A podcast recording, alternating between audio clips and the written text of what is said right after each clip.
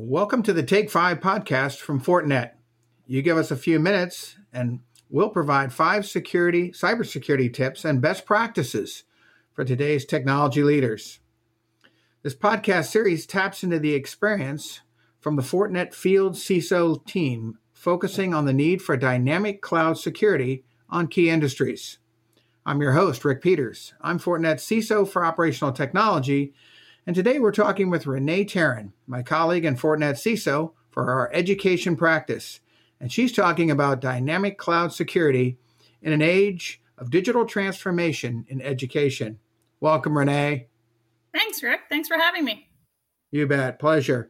So, I've got a sequence of questions here to allow us to peel back this topic and I look forward to your uh, insights. First question Over the past few months, there's been a dramatic increase in cloud adoption for services, SaaS, etc. For many organizations, has education taken the leap with this transformation, and what has that meant from a security perspective?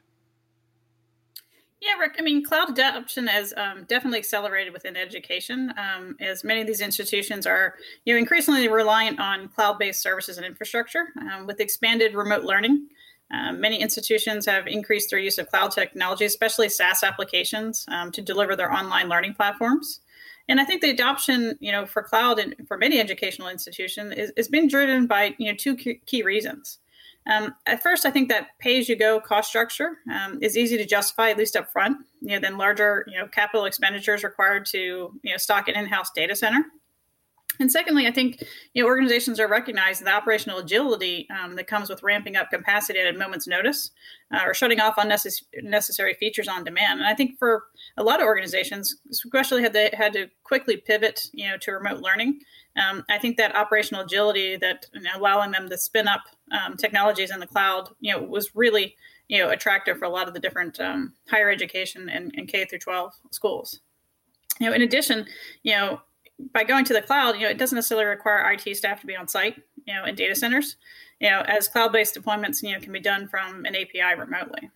However, um, education institutions, you know, are prime targets for um, attacks and intrusion attempts, and that's because they store large amounts of personal information, like you know, SSNs of students and their faculty and staff.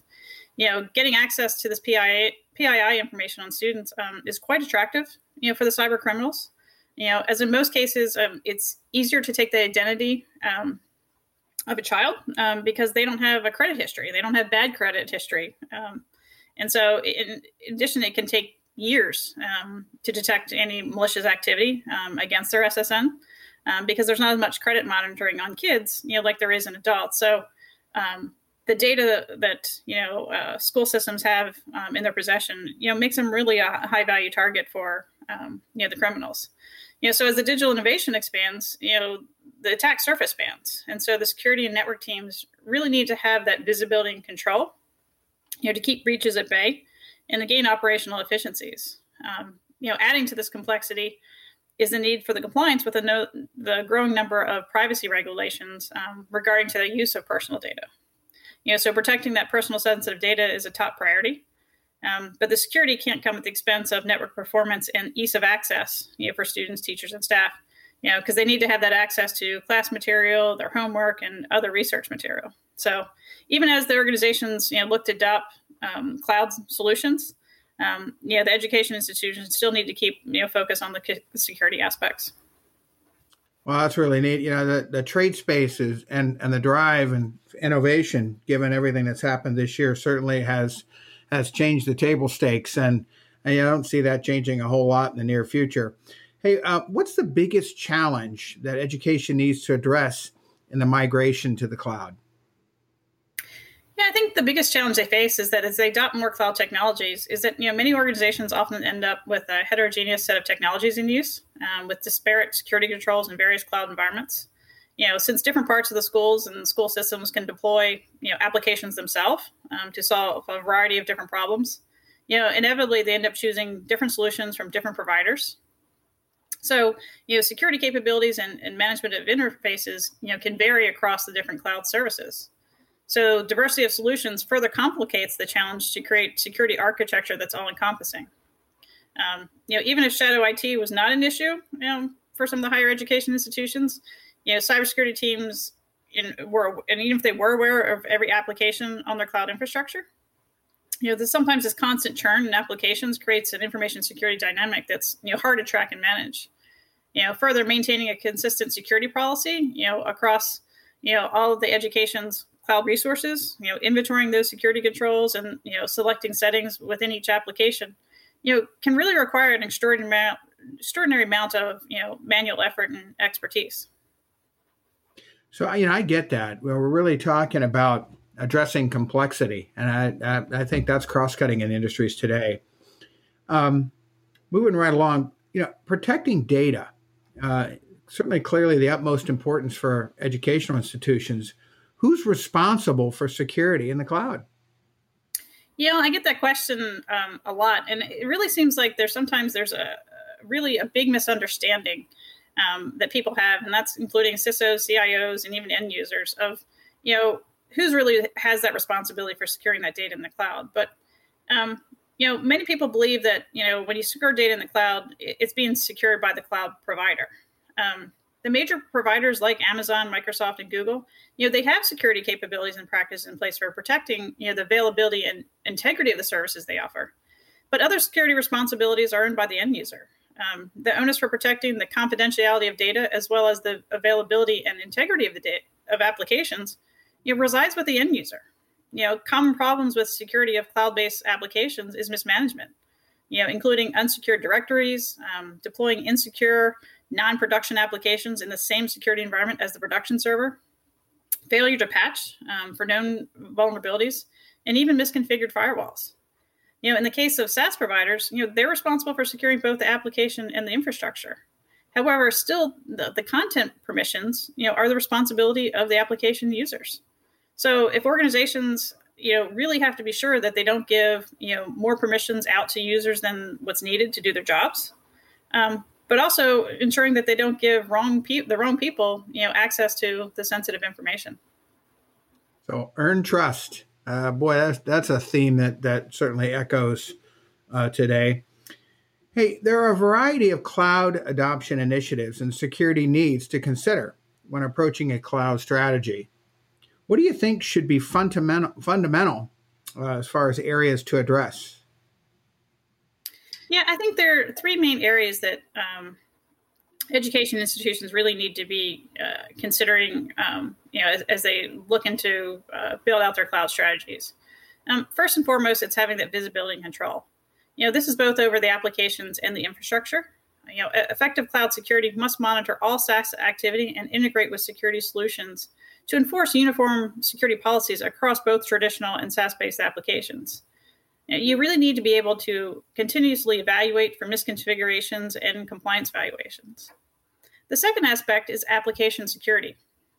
You know, web application firewalls, you know, secure web services APIs, um, as well as front end applications for, for both known and unknown threats. Um, when it comes to application security, looking at your intent based segmentation, um, which builds out access rules and segments based upon user identity or business logic, and adjust those rules dynamically in response to the continuous trust assessment.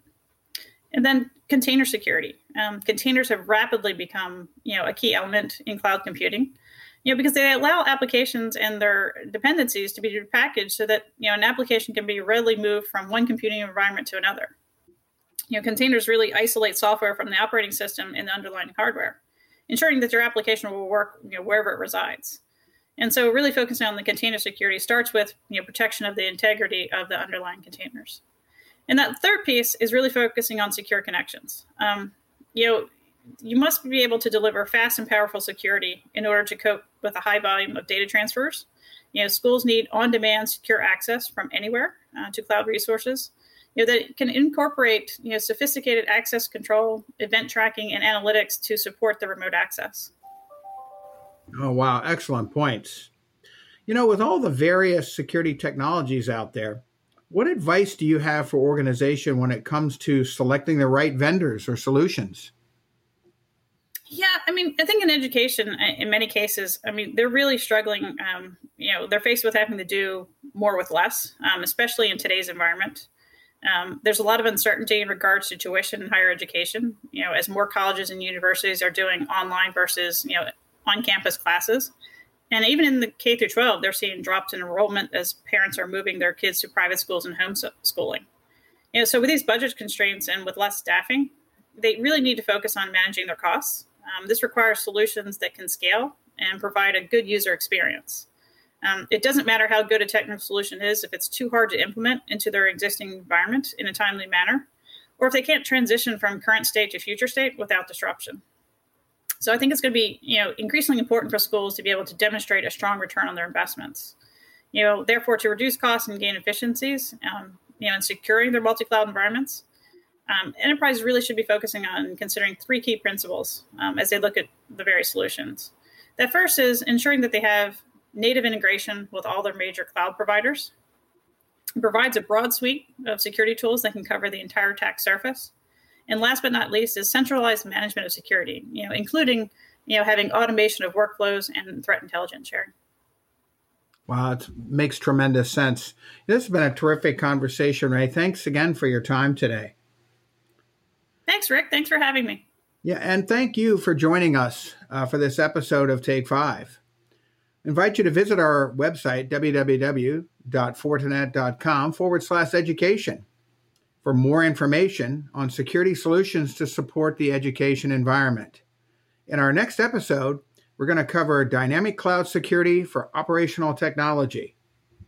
The Take Five podcast is brought to you by Fortinet securing your digital innovation across the digital infrastructure, whether in networked, application, multi cloud, or edge environment.